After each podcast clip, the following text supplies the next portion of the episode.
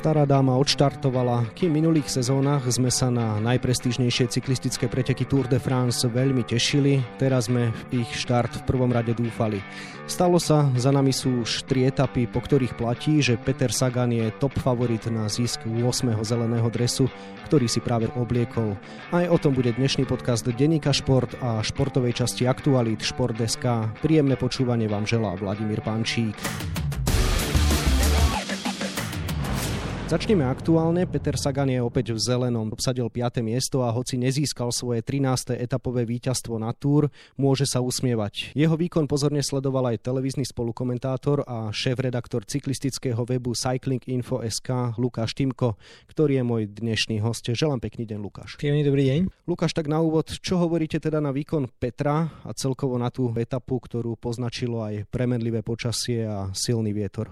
Tak ako to už býva v tých posledných rokoch zvykom, tak fanúšikovia trošku s takými obavami pozerajú na tú túr, že či bude mať Peter ešte takú formu ako kedysi, keď dokázal vyhrávať a keďže aj nebolo veľa pretekov doteraz, tak to bolo trošku otázne. Myslím si, že túr začala pre neho dobre, čo jasným symbolom je to, že má ten zelený dres, takže tie body jednoducho poskladal tak, že je najlepší v tejto súťaži, takže toto je najdôležitejšie. Zatiaľ nemal toľko šťastia, aby sa mu podarilo prekľúčkovať v tých chaotických športoch v prvej alebo v tej tretej etape k víťazstvu, ale aj s týmto piatým miestom by mal byť spokojný. Slovensko bude opäť v pohybe. Na jeseň nás čaká Európsky týždeň športu. Zaregistrujte vaše podujatie na týždeň športu SK, aby sa o ňom dozvedeli všetci športoví nadšenci. Aj vy môžete podporiť myšlienku radosti a zdravia z pohybu pomocou hashtagu BeActive. Viac informácií nájdete na stránke týždeň športu SK. Poďme k špecifickosti tohto ročnej túr. Korona pauza všetky najdôležitejšie preteky vtesnala do troch mesiacov. Keď sa šéfovia jednotlivých tímov World Tour dozvedeli, že stará dáma bude, tak si vydýchli. Údajne bez túr by ani nemalo význam posúvať sezónu. V čom je teda túr jedinečná a dôležitá? Je to hlavne o tej prezentácii a marketingu, ktorá je v cyklistike alfou a omegou, pretože je to šport veľmi nestabilný, ktorý je čisto závislý na peniazoch od sponzorov a od sponzorov, ktorí sú v médiách prezentovaní. To znamená, že nepredávajú sa žiadne lístky, nie sme na žiadnych štadiónoch, to znamená, že fanúšikovia kvázi neprinášajú tým jednotlivým týmom žiadne financie, ak nerátame úplne bagatel za nejaký ten merchandising. Takže je to veľmi pre nich dôležité, aby aspoň tá tour, ktorú sleduje najviac fanúšikov a aj tá politika organizátora a Mauri Sports Organization je taká, že chcú aj za lacné peniaze tých televíznych práv tieto preteky šíriť do celého sveta. Tým pádom je tá cyklistika veľmi zaujímavá aj z toho úplne globálneho pohľadu, že majú záujem sa nad tým zúčastňovať nielen spoločnosti z Európy, ale aj z celého sveta. Takže preto je pre nich mimoriadne dôležité, dôležité, aby tá túr bola a aj keď sa už teda nekoná v lete, čo bol trošku lukratívnejší termín, pretože je to taká predsa len taká uhorka všetci to majú ako keby nejaký ten čas sledovať, tak je to teraz iné, ale určite to, že vôbec pretekáme, tak zachránilo tú cyklistiku v tom rozpoložení, v akej ju poznáme. Viete si predstaviť, čo by sa aj vzhľadom na spomenuté muselo stať, aby sa Tour de France zrušila?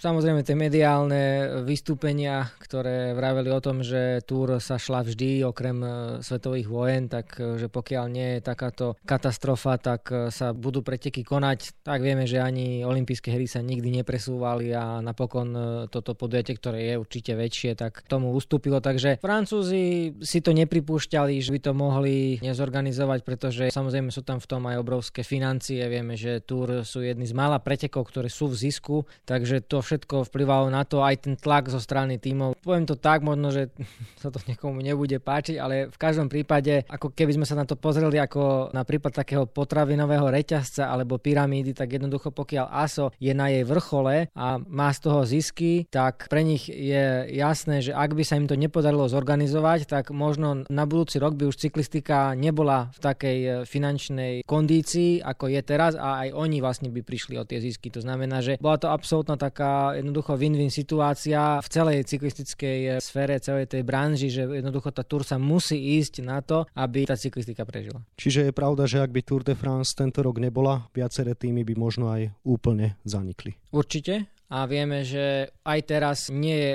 isté fungovanie viacerých celkov. Ono sa to nerozpráva, pretože pochopiteľne, že žiadny z tých tímov, ktorý má obrovské finančné ťažkosti, tak to nechce prezentovať na verejnosti, ale vidíme, že zatiaľ toto prestupové obdobie nie je veľmi aktívne a nevidíme u viacerých tímov, že by podpisovali nových pretekárov a to je určite znak toho, že niečo nie je v poriadku. Minimálne čakajú, že ako to teda v tým, s tým finančným budžetom bude v tom ďalšom roku. Takže je to veľmi náročná situácia a pravdepodobne po rokoch, ktorých sa tlačili viaceré týmy do tej spoločnosti World Tour tímov a napokon sa to aj rozširovalo z 18 na 19 si myslím, že po tomto roku môže byť vôbec problém udeliť tie licencie, takže uvidíme, ako sa to bude zachraňovať a určite veľa cyklistov si nenájde angažman, takže je to tak, ako to je v každom, dá sa povedať, teraz odvetví tejto kríze, že vždy jednoducho tí slabší alebo tí, ktorí majú menej šťastia alebo z hodov okolností mali partnerov, ktorí pôsobili napríklad v cestovnom ruchu, tak bohužiaľ sú tomto najviac zastihnutí. No. Tak budeme sami zvedaví, že ako to dopadne. Súčasná doba priniesla mnohé opatrenia. Zrejme najviac diskutovanou témou je nariadenie, že ak sa objavia dva pozitívne prípady koronavírusu v jednom týme za 7 dní, nastane jeho predčasný odchod domov. Ako sa dívate na túto normu a celkovo na celý zdravotnícky protokol? Viete si predstaviť, že preteky nedokončia treba 3-4 špičkové stajne? Je to určite precedens. Ešte nikdy v minulosti sme to nemali možnosť zažiť a aj tým, že sa testuje, sa všetci pretekári aj členovia realizačných tímov testovali pred pretekmi. A my máme tie dáta, že 3 dní pred štartom pretekov boli všetci členovia konvoja negatívni, čiže to je zhruba okolo 2000 ľudí. A teraz po prvom vlastne voľnom dni po 9 etapách, čo ale znamená až 12 dní od toho testu, budú opäť pretestovaní, no a celý cyklistický svet bude veľmi pozorne sledovať, že čo po tých 12 dňoch sa vlastne objaví a koľko vlastne pozitívnych prípadov bude na tejto túr. A potom uvidíme, ako sa zachovajú organizátori. Pokiaľ tam tých prípadov bude len pár, nejako sa to podarí uhrať, tak to bude v poriadku. Ale pokiaľ sa stane niečo, čo by bolo veľmi zlé pre všetkých, že tých prípadov tam zrazu sa objaví 50, tak to bude veľký problém. A viem si predstaviť, že tá túr ani nebude pokračovať. Ale ťažko povedať, no ja si myslím, že tie týmy budú chcieť pokračovať, no je to také, že uvidíme, že kto vlastne potom by v tomto prípade zasiahol, ale tak to predbiehame, že či možno francúzske úrady by zareagovali, že jednoducho takéto podujatie s toľkými pozitívnymi ľuďmi nemôže fungovať. No je to veľmi ťažké povedať, vieme, že ten peloton je úplne medzinárodný, sú tam cyklisti z všetkých kontinentov, takže to je veľmi ťažké ustriehnúť a sami sme zvedaví, že ako to dopadne ten voľný deň. Bude Tour de France podľa vás po tomto roku vôbec ešte taká, ako sme ju poznali, teda s tým šialeným kontaktom divákov s cyklistami. Selfie so Saganom sa napríklad dnes stáva asi veľkým problémom. Uvidíme, ako bude sa vyvíjať táto korona kríza, či ešte aj o rok môžu byť takéto opatrenia. No, myslím si, že určite s tým nie sú spokojní organizátori a nie je tam veľa momentov, na ktorým by si povedali, že vlastne tá korona nám priniesla aj také a také pozitíva. Jednoducho tam takmer žiadne nie sú, pretože aj pre tých pretekárov je tam množstvo obmedzení, ktoré musia dodržiavať a vieme, že aj napríklad na tom pódiu sa veľmi chcú prezentovať tí partnery, tí sponzory, ktorí zaplatili veľmi veľa za to, aby tam napríklad mohli byť, mohli stať pri tom pódiu, podať tomu víťazovi ruku, čiže je to veľmi všetko oklieštené a myslím si, že organizátori sa budú snažiť, aby to už budúci rok sa vrátilo do tých kolají, aké boli, ale či sa to napokon nejakým spôsobom zmení, alebo budeme svetkami možno niečoho, čo nadobudne takýto raz ako tento rok aj v budúcnosti, uvidíme, no všetko bude záležať od toho, že či sa v tejto druhej vlne tej pandémie podarí zvládnuť preteka prísť do Paríža, lebo ak sa to teraz podarí, tak pravdepodobne to bude v poriadku aj v tých ďalších rokoch, ale keby sa to nepodarilo, tak to bude samozrejme veľký problém. Poďme k športovej stránke veci. Team Sky po novom Ineos má patent na úspech na Tour de France. Dynastia reprezentovaná Bradley Wigginsom, Gerantom Thomasom, Chrisom Froomom a najnovšie Eganom Bernálom pobrala takmer všetky celkové prvenstvá za posledných 10 rokov. Mnohí však hovoria, že tento rok bude suverenita britského týmu minulosťou a vystrieda ho holandská mašina Jumbo Visma na čele s Primošom Rogličom a Tumom Dumolenom. Ako sa vydívate teda na ten boj o celkový triumf medzi týmito dvoma favorizovanými zoskupeniami? Určite nejaké to psychické rozpoloženie je momentálne na strane holandského týmu Jumbo Visma, lebo idú s takým suverenejším spôsobom touto sezónou a veľmi si na tom stávajú, že vybudovali tým, ktorý porazí ten Ineos. Ineos je určite momentálne v takej tej defenzívnej taktike. Jednoducho prišli od tých svojich známych lídrov, hlavne vlastne Britov, ktorí tvorili tú kostru toho týmu a boli zárukou kvázi úspechu. A tiež netreba zabúdať na to, že tento tým veľmi za nešťastných okolností prišiel aj o športového rejiteľa Nikolasa Portala, ktorý nedávno zomrel a ako keby tým sa završila tá éra tej odnože, ktorú ste spomínali tie mená a že teraz toto nové také mladšie vedenie pretekárov ako Bernal alebo Carapaz sú síce veľmi silní a nie je vôbec vylúčené, že sa im podarí zabojovať až aj vyhrajú túto túr, ale nemajú možno takéto posledné percento výkonu, by som povedal, že im momentálne chýba oproti tomu, čo vidíme u Holandianov, ktorí sú teraz vo veľkej eufórii a Roglič šiel v tých posledných rokoch neuveriteľným spôsobom hore a je jasné, že by sa mu málo podariť zvyťaziť, ak sa nič mimoriadne nestane, ale myslím si, že Ineos bude veľmi tvrdo čakať na každý nejaký problém, ktorý by sa v týme Jumbo objavil a budú určite pripravení im to stiažiť aj tým, že majú tam toho Karapaza napríklad, ktorý je veľmi aktívny, veľmi má dobré útočné poňatie tej cyklistiky, tak myslím si, že sa ich budú snažiť snažiť prekvapiť. Neprerátali sa v Ineose trochu tým, že nechali doma Tomasa najmä Fruma? No u Fruma sa to trošku čakalo vzhľadom na to, že už mal podpísanú zmluvu s novým tímom a potom jeho vlaňajšom ťažkom páde na kritérium di Dauphine bol tak trošku podceňovaný aj celkovo to jeho také psychické rozpoloženie sa zmenilo a mierne si prestal veriť, dalo by sa aj tak povedať a na Dauphine to len vyvrcholilo. Domnievam sa, že on už teda vedel na kritériu di Dauphine, že nebude v štartovej listine Tour de France. U Tomasa to bolo väčšie prekvapenie, pretože Tomas bol súčasťou všetkých túr, myslím, že okrem roku 2013 bol súčasťou všetkých tých vlastne víťazstiev, či už vyhral aj on, alebo bol tým super domestikom pre tých ľudí, bol veľmi dôležitou súčasťou toho týmu, tej tímovej pohody. A to, že na túr neprišiel je určite prekvapenie, pretože určite mohol byť veľmi platným človekom, aj keby neutočil na to víťazstvo, tak bol by určite určite tým človekom, ktorý by vedel v tých kľúčových okamihoch zaveliť alebo sa správne rozhodnúť, kdežto napríklad u tých mladých Kolumbíčanov je to otázka, ako to bude. Ale myslím si, že oni pred tou túr si povedali, že dobre, že pôjdeme po tej mladej krvi, stavíme to na nich a očakávali veľmi veľa od Pavla Sivakova. A bohužiaľ Sivakov v tej prvej etape spadol a samozrejme, keby to boli vedeli, tak ten Tomas by tam určite bol, ale toto je šport. No a zatiaľ to iného sú teda nevychádza. Prejdeme samozrejme k tomu, čo všetci radi na Slovensku sledujeme a to je Peter Sagan, ako sme spomenuli na svojej 9. túr, bojuje o 13. etapové víťazstvo a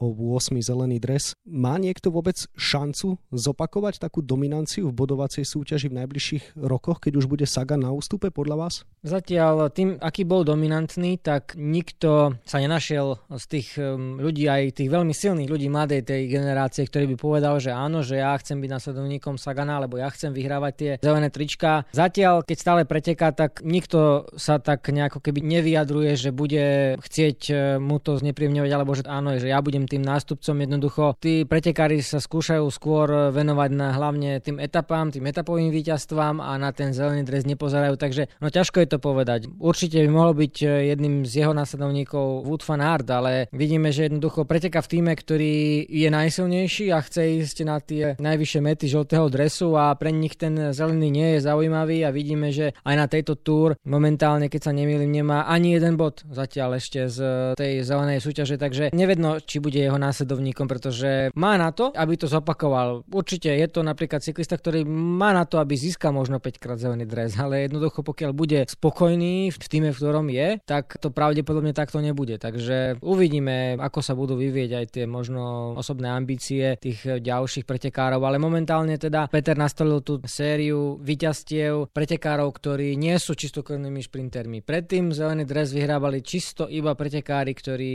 bojovali v tých rýchlostných dojazdoch rýchlych, kde sme mali na každej túr 9-10 šprinterských dojazdov a najlepší šprinter, či už to bol Torúzoft alebo Robbie McEwen v tých posledných rokoch, samozrejme Rick Zabel a v tom poslednom roku pred Saganom aj Mark Cavendish. To boli šprintery, ktorí boli dominantní na tej túr. Vyhrali 3, 4, 5 etáp a tým pádom mali obrovský náskok. Momentálne už je situácia taká, že ubúda klasických šprinterských dojazdov, pretože nie sú až tak atraktívne tie etapy ako tie v nejakých kopcoch alebo v nejakom takom zvlnenom teréne, ktorý je zaujímavejší na nejaké tie útoky. A zároveň je tá šprinterská spička oveľa vyrovnanejšia a šprinty oveľa chaotickejšie a nevyspytateľnejšie. To znamená, že si nám to obrovské množstvo bodov delia pretekári krížom krážom medzi seba a keď nemáme jasného dominátora, tak tam nemôže vyskočiť šprinter, ktorý by mal obrovské množstvo bodov a, a vyhral tú súťaž. To znamená, že je veľkou otázkou, ako sa to bude uberať po ukončení kariéry Petra Sagana a ako sa to súťaž, dá sa povedať, akože zatraktívni, pretože teraz je Peter tak dominantný, že ostatní už pred tur deklarujú, že ani nebudú bojovať o ten dres. To znamená, že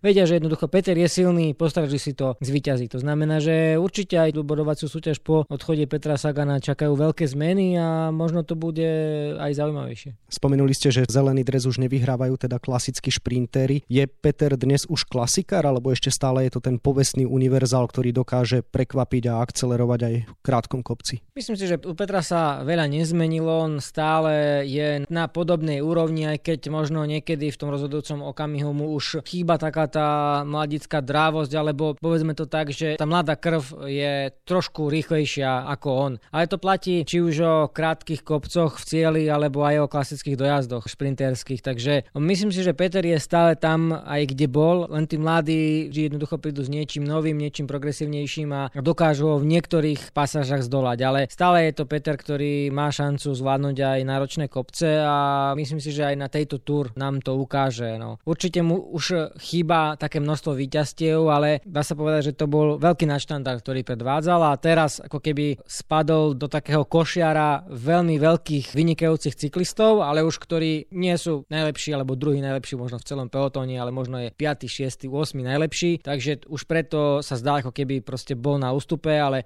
myslím si, že by si to s ním chcel úplne ktorýkoľvek pretekár vymeniť, pretože tak dlho byť na tej scéne a taký suverénny a aj na svojej ďalšej už 9. túr mať opäť už zelený dres po tretej etape, to znamená, že opäť je stále úplne v pohode. Koľko rokov má podľa vás ešte na špičkovej úrovni pred sebou? Bude veľa záležať od jeho motivácie, ako bude mať. Takisto v akom týme bude pôsobiť a ako sa možno zmieri s tým prichádzajúcim vekom. Bude musieť jednak zľaviť zo svojich platových podmienok, aj takisto z nejakých sponzorských zmluv a bude záležať na tom, ktorý tým bude mať záujem, aby Peter za neho jazdil a bol takou možno marketingovou hviezdou toho týmu a pútal na seba pozornosť. No a v neposlednom rade takisto ide aj o to, že ako si začne pripravovať tú pozíciu na odchod z cyklistického kolotoča, či má premyslené, čo bude robiť po potom vo, vo svojom živote a vieme, že to dokáže urýchliť eh, takýto koniec, čo sme napríklad videli presne u bratov Veličovcov, ktorí skončili, pretože už mali v hlave veľmi veľa tých podnikateľských myšlienok a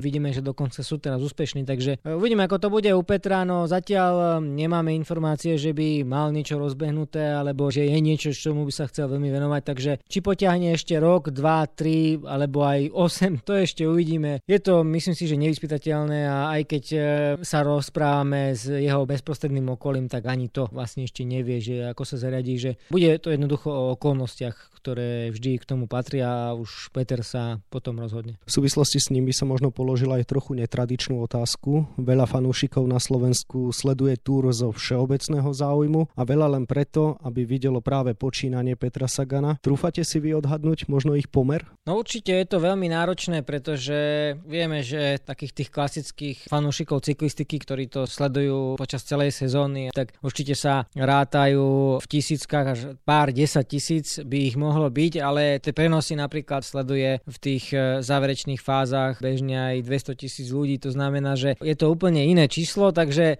ťažko povedať, že ako to vlastne celé je. Vieme, že túr je aj prehliadkou rôznych e, pamiatok, zaujímavostí, ktoré sú na tej trase, mnohí majú radi Francúzsko, takže aj preto to pozerajú. Takisto je to samozrejme väčšinou ten prázdninový čas, to znamená, že ľudia niektorí sú doma, či už napríklad dôchodcovia, prípadne možno ľudia, ktorí pracujú v školstve, študenti a tak ďalej, tak žiaci, takže má to aj z tohto dôvodu sledovanosť. No a ono tým, že je tam Peter, tak je to samozrejme o ten záujem je veľký, ale myslím si, že prvý ročník túr, ktorý sa vysielal v roku 2011, bol ešte bez Petra Sagana, síce s Petrom Veličom v dobrej forme, ale aj vtedy to malo už pekné čísla, keď si pamätám okolo 50-60 tisíc to sledovaná z tej etapy, takže som presvedčený, že aj ak by Peter e, skončil kariéru, tak by sa to mohlo pohybovať niekde v radoch desiatkách tisíc, takže určite si tu tých svojich fanúšikov nájde. Na záver jednoduchá otázka. Vyhrá tento rok Peter Sagan nejakú etapu a bude aj 8 krát zelený dres súčasťou jeho domácej vitríny? Zdá sa po tých troch etapách, že zelený dres by mu nemal ujsť, pokiaľ sa nič nevyspytateľné nestane a podarí sa mu prísť v zdraví do Paríža, aj teda, že vôbec preteky sa podarí ukončiť, tak sa zdá, že ten zelený dres bude jeho, nemá tam nejakého úplne výrazného konkurenta. Uvidíme, či prípadne Caleb Juven bude ďalej vyhrávať. Mohol by to byť pre neho problém, ale Peter je na to pripravený a pokiaľ bude to nejakým spôsobom tesné, tak určite pôjde do únikov. Takže myslím si, že ten zelený dres by na tých, dajme tomu, tých 60% by mal padnúť. No horšie to bude s etapovým víťazstvom, pretože v tejto ére naozaj e, v tých šprintoch momentálne nie je najrýchlejší, to jednoducho treba povedať, ale oba tie šprinterské dojazdy, ktoré sme sledovali v sobotu aj e, v pondelok, ukázali, že nebolo treba len úplne najlepšie nohy, ale aj to šťastie, správne načasovanie, aj nejakú tú pomoc týmu, takže nie je vôbec vylúčené, že vyhrá aj klasický rovinatý dojazd. Vôbec by som to nevylučoval, ale je to určite menej pravdepodobné. No a čo sa týka tých e, nejakých špurtov do kopca alebo prípadne nejakého triumfu z úniku, tak tam bude mať určite problém, pretože s ním pretekári nebudú chcieť spolupracovať v úniku napríklad. A čo sa týka takého nejakého špurtu do kopca, tak tam sú tiež veľmi dobrí ľudia v dobrej forme, či už Fan Avermaet, ale aj napríklad Trentin a Fan Arts a ono potom už aj z tých vrchárov sa tam snažia samozrejme o tú etapu zabavovať pretekári a tiež o nejaké tie bonifikácie a tak ďalej. Takže to etapové víťazstvo by som možno zúžil na nejakých 30%, ale stále tam tá šanca je a on bude určite sa pokúšať možno skoro každý druhý deň sa zapojiť do toho boja o etapu. Verme teda, že sa Petrovi podarí splniť si všetky ambície. V našom podcastovom štúdiu bol Lukáš Timko, ktorému ďakujem veľmi pekne za rozhovor a želám ešte pekný deň. Ďakujem ja a ja pekný deň.